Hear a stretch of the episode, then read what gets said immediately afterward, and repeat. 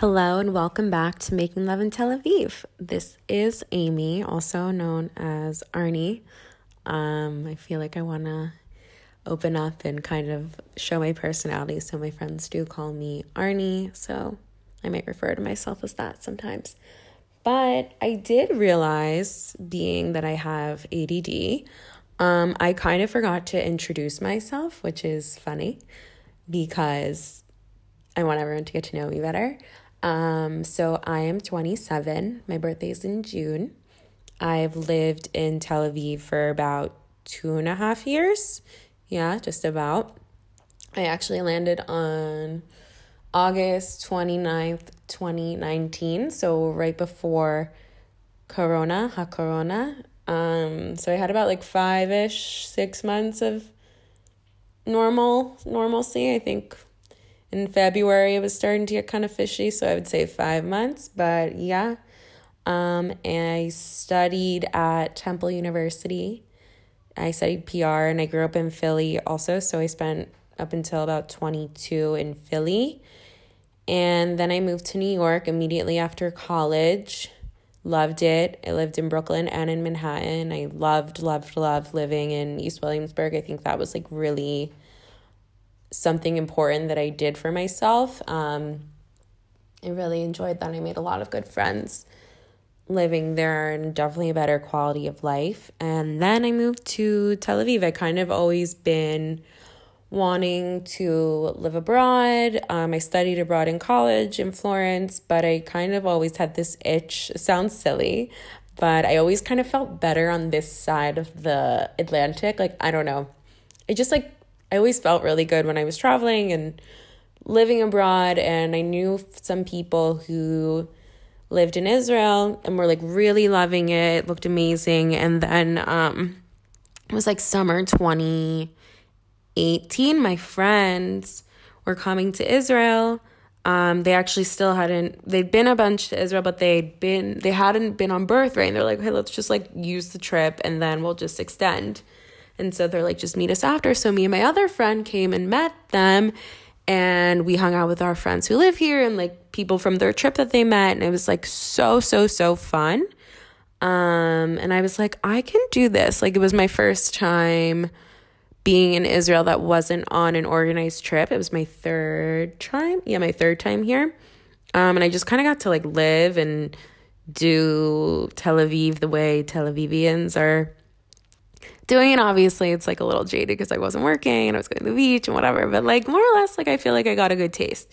So then I came back one more time um, in December for about like two weeks and I stayed with someone, um, a friend, and yeah. And then I was like, I kind of want to move. And if I don't like it, I can go back home, because I will always say this. I find myself to be one of the most privileged people in Israel. I can happily leave if I want to and go back to the U S, or I can stay here and also live a great life. So I kind of took advantage of the opportunity that I was able to basically become a citizen without questions um, because of heritage, and I did it. And so I moved, and I've been here ever since. It's been about like two and a half years, like I said.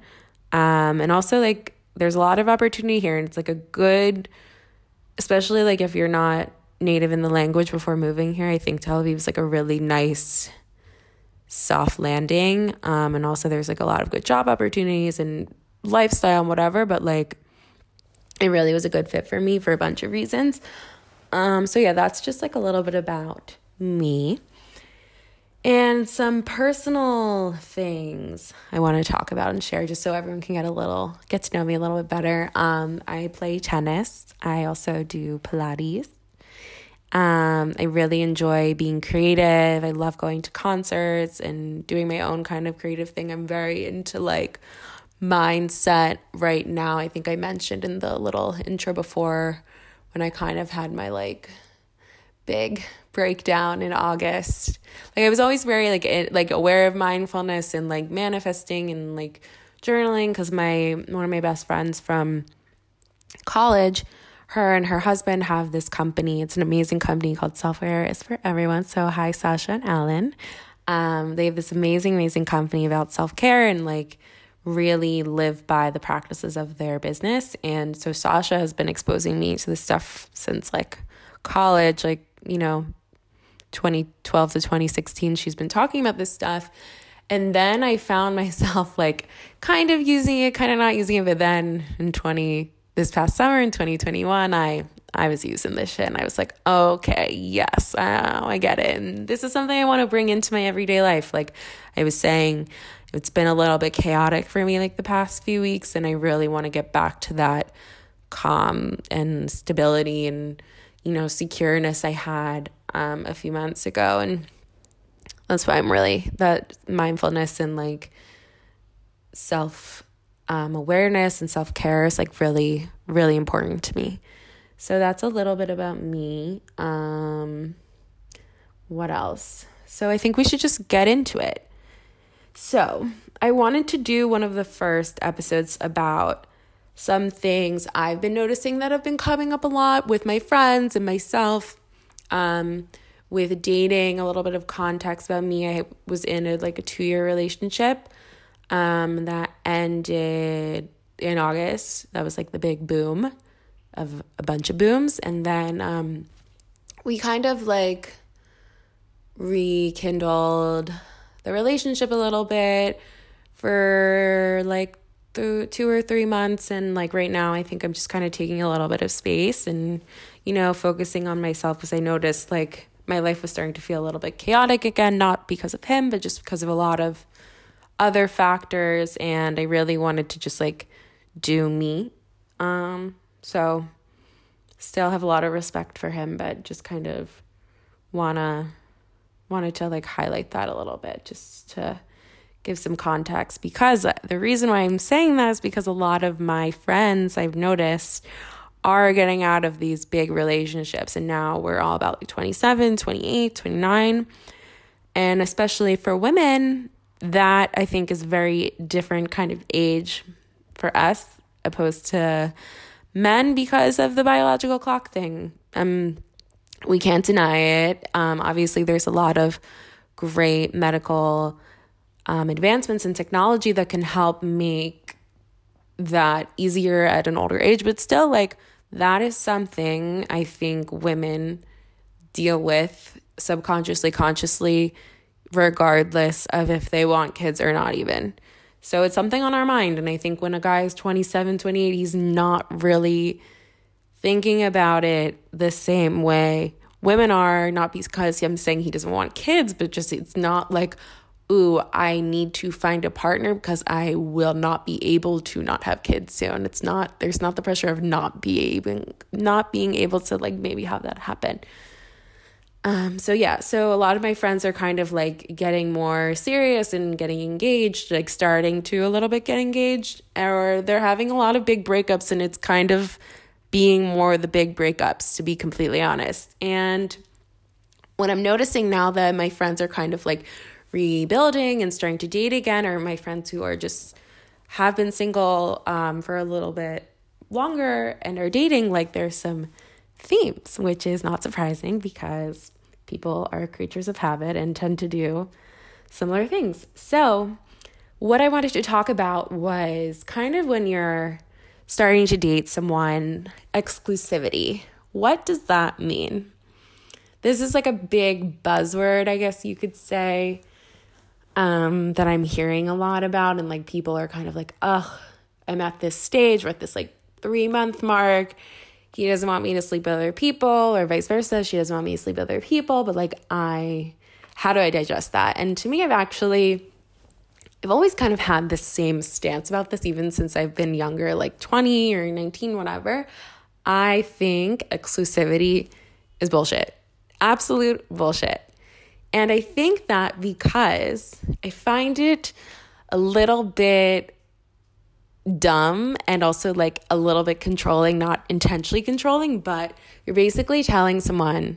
Also, let me preface it this way. If everyone is okay with it, cool, but I typically find that one person's not okay with it and the other one just doesn't want a commitment and basically doesn't want to use a condom anymore, and that's why I have this opinion. So basically, the person is telling you, I don't want you sleeping with other people, and I don't want you probably like dating other people because that would lead into having sex, but I don't want to be your boyfriend. I don't want to be your girlfriend. So I don't want the commitment, but like you, your body is my property. And that's why I feel that way. And I think it's kind of silly. It's like, just make the commitment. And if not, like, I think everything's fair games. Like some of my friends are like, oh, am I allowed to like see other guys? Like we've been dating for X amount of months and like obviously we're talking like a lot and I see him like a few times a week and whatever. I'm like, there's been no discussion. Like you might not want to and that's a different thing. But like if you feel like it's not progressing, but at the same time he wants you to be exclusive or she wants you to be exclusive, then that's not fair. Why do you have to stop? Or the other alternative is have the conversation. Don't let the person on the other end be the one that's controlling the narrative. You have a voice. You are the other person in the party. And you should say how you feel. Like, I always encourage my friends, like, you have so much power and you don't need to be needy and be like, what are we? Because that's cringe and don't do that, in my opinion. You can say, hey, this is how I'm feeling. If you are there with me, if you're on the same page, like, cool, let's, I want it to go this way. I want to be in a committed relationship. And if they don't, they're like, actually, I'm not really like looking for that. Then, you know, and you're not wasting any more time being like, oh, should I date other people? Oh, this, and like worry about someone who obviously isn't prioritizing you, but they're prioritizing their dick and like who they're going to sleep with more or less. So that's why I think people, I think women specifically in like heterosexual relationships need to be more vocal about how they're feeling. And it's not cringe to like, or too aggressive. Like obviously after like a little bit of time, feel it out. And I think when both people want to commit, it's very clear and it's early on, like there shouldn't really be much confusion there. But like if it's been a few months and like the pace is nice and you're having fun, but like you want to be exclusive, but there's been no conversation about the future, women should step up and express themselves. Like we don't need to wait around for someone to make a decision for me and then me not be happy with that because I didn't speak up and be my advocate, you know? So that's why I kind of encourage people like and women to do that, but also like don't accept exclusivity. What maze exclusivity, you know, like you if you want all of this, it's all or nothing for me. Like, you know, like I'm not gonna, unless I'm okay with that, but I just, I think it's kind of like stupid. I'm just gonna be completely honest. And I think it's kind of like this weird term that is outdated. It's like, ooh, we're talking, we're going on dates, and then we're exclusive, and then what, you're my boyfriend? It's like, no, if you don't want me to be with other people, say I don't want to be with other people. And that to me is really cool because one, you're being vulnerable and it shows confidence. It's like, you are my person, I don't want to share you, and like, this is how I feel about you, and that is fucking sexy. So that's kind of my, my opinion on it. And, um... I would love to hear what other people say. And like, I'd love to also hear um, from guys, if you're again in like more of a hetero relationship, how you would feel having like a woman kind of lead that conversation. Because typically, like from my experience, typically like the guys have been the ones to bring it up. But one time I did bring it up and it felt so good to do that. Um, I, I can't say, honestly, I've had a lot of these exclusive talks because when it's been like committed, it's kind of always been like really clear to me from the get-go. And we're both kind of like, yes, and early on. Um, but recently I can say this was been my experience. So I was like dating someone for about three months, I guess. But it was very like, in the beginning, it was definitely more um, consistent, I guess, and there was more energy from both of our sides.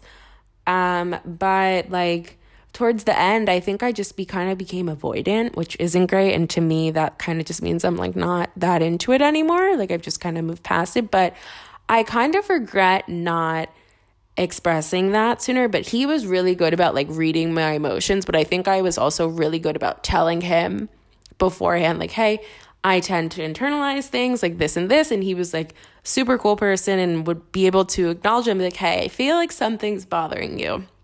Because I have a tendency to like internalize and be like, no, you're maybe overthinking it, don't say something, or like say something, and then it's like a boom explosion, I don't handle it amazing, and I'm working on that. Um, but with him, I just like didn't bring it up. But when he would bring it up, then I would vocalize myself. But I should have been vocalizing myself before he had to ask me, but whatever.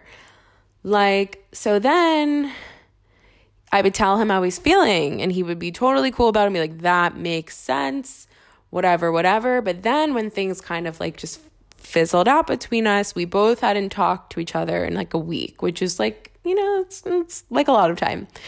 And he texted me and he's like, hey, like, it seems like neither of us have been like putting a little bit of energy into this, but like, I'd love to like kind of see where everyone's at since like it's been a few months and blah, blah, blah. And I just flat out said like, hey, like, I just want to be friends. And I think he obviously was like, okay, cool. And I said, I was like, I think we're kind of on the same page, but at the same time, I now look back and think I should have said it earlier, because we were having like conversations a little bit like about the future, and like we both didn't really want um, a relationship right now, and we're both kind of dealing with our own shit, but like we were having fun and whatever. But like, I think I should have said something, because I think I knew the whole time, like probably about a month before that, I just like wasn't that into it. And going forward, I think I'm going to make a promise to myself to be better about that. But that's kind of leads me into like another thing that I'm been hearing um, from friends. And I actually heard this from We Met at Acme, who's a really great podcaster. It's called the ten to ninety theory. So ten percent insecure, ninety percent secure. And that's how you should be feeling in your relationship. So ninety percent secure is great, it's a healthy relationship, you feel comfortable to express yourself and whatnot. And I think in that relationship I was just talking about, I was like overly secure, and I even remember saying that to him one time. I was like, I'm so secure, I know you like me, I'm not stressed, I know you're gonna text me. And then it's like you don't care enough. So that's why that ten percent of insecurity that like motivates you to be like, I need to impress my partner, I need to like put in effort, I need to, you know, not walk on eggshells, because you really shouldn't walk on eggshells, but like, you should like, when they're upset with you, like that should bother you. Like when it's like, I'm really secure, it's like, okay, whatever. Like I know everything's fine. Like I have them wrapped around my finger, I don't need to worry. But like, that's not good, because then that's when you take advantage of the person, and you don't want to be taking advantage of your partner, and your partner definitely doesn't want to feel taken advantage of. So that's why I say like that little bit of insecurity is good in my opinion, and I actually really agree with this theory, because I think you need to be on your toes a little bit, because at the end of the day, like this person is not, come. I mean, even if you're committed, like they have the option to leave, and like you should know the value you have in front of you, and you shouldn't just take them for granted. So that's why I think the ten percent is good, so you don't really take them for granted. Um, but yeah, that are those are some things that I've noticed with my friends um, have been experiencing dating. And then it's kind of like, at what age do we find that men and women are kind of like on the same maturity level? Because like kind of what I said earlier about the like biological clock stuff, I typically find that men don't really mature to the same level as women until they're over thirty. As someone who's like twenty-seven, like I don't really find guys to be at my maturity level until I'm like they're over thirty. And I'm not saying like women are better or whatever, but I just typically find that men are a little bit older with that and processing their feelings. And I think that's for a lot of reasons, especially in Israel. Like there is definitely this machismo thing within Israelis, and I'll definitely see that more with Mizrahim. Um, but also just like guys, I think here and in general, like being vulnerable and, you know, expressing yourself, that's not something they necessarily grew up in. Like I can say like when my dad cries, like that's a big deal.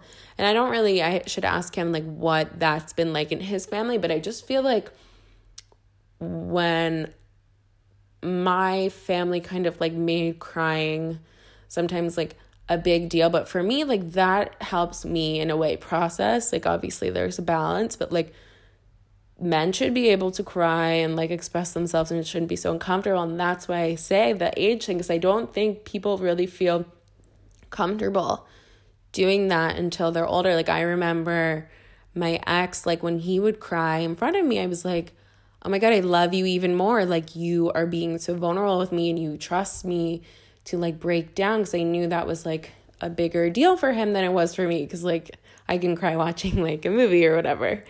But actually, we watched a movie one time and he cried. This was early on. We were dating, and I remember he was like so embarrassed, like, oh my God, oh my God, just like bringing up things from like previous relationship, whatever. And I was like, I like love that you feel one comfortable doing that, and like you should express yourself. Like, this is me getting to know you, and like this is a beautiful side of you.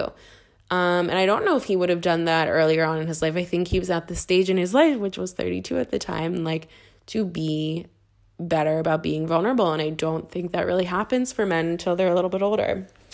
Um, so that's kind of my opinion on this. I think the format of these little episodes going forward with just me are going to be shorter. Um, I think it's just kind of a quicker little episode, and I'll just kind of do these quick opinion-based things. And then I'm also going to bring back the guest, um, and those will be longer episodes. I actually have a lot of exciting guests coming up, so please stay tuned. And I really wanted to just say thank you to all my friends and family and anyone who knows me who's supporting this. Um, I actually had a record high of streams, higher than the old podcast in one day from the first little thing I dropped. So I really appreciate all the love and support and the encouragement, and I'm really excited to be here and continue doing this. And I would love if you can follow the pod on Instagram, making love and tele-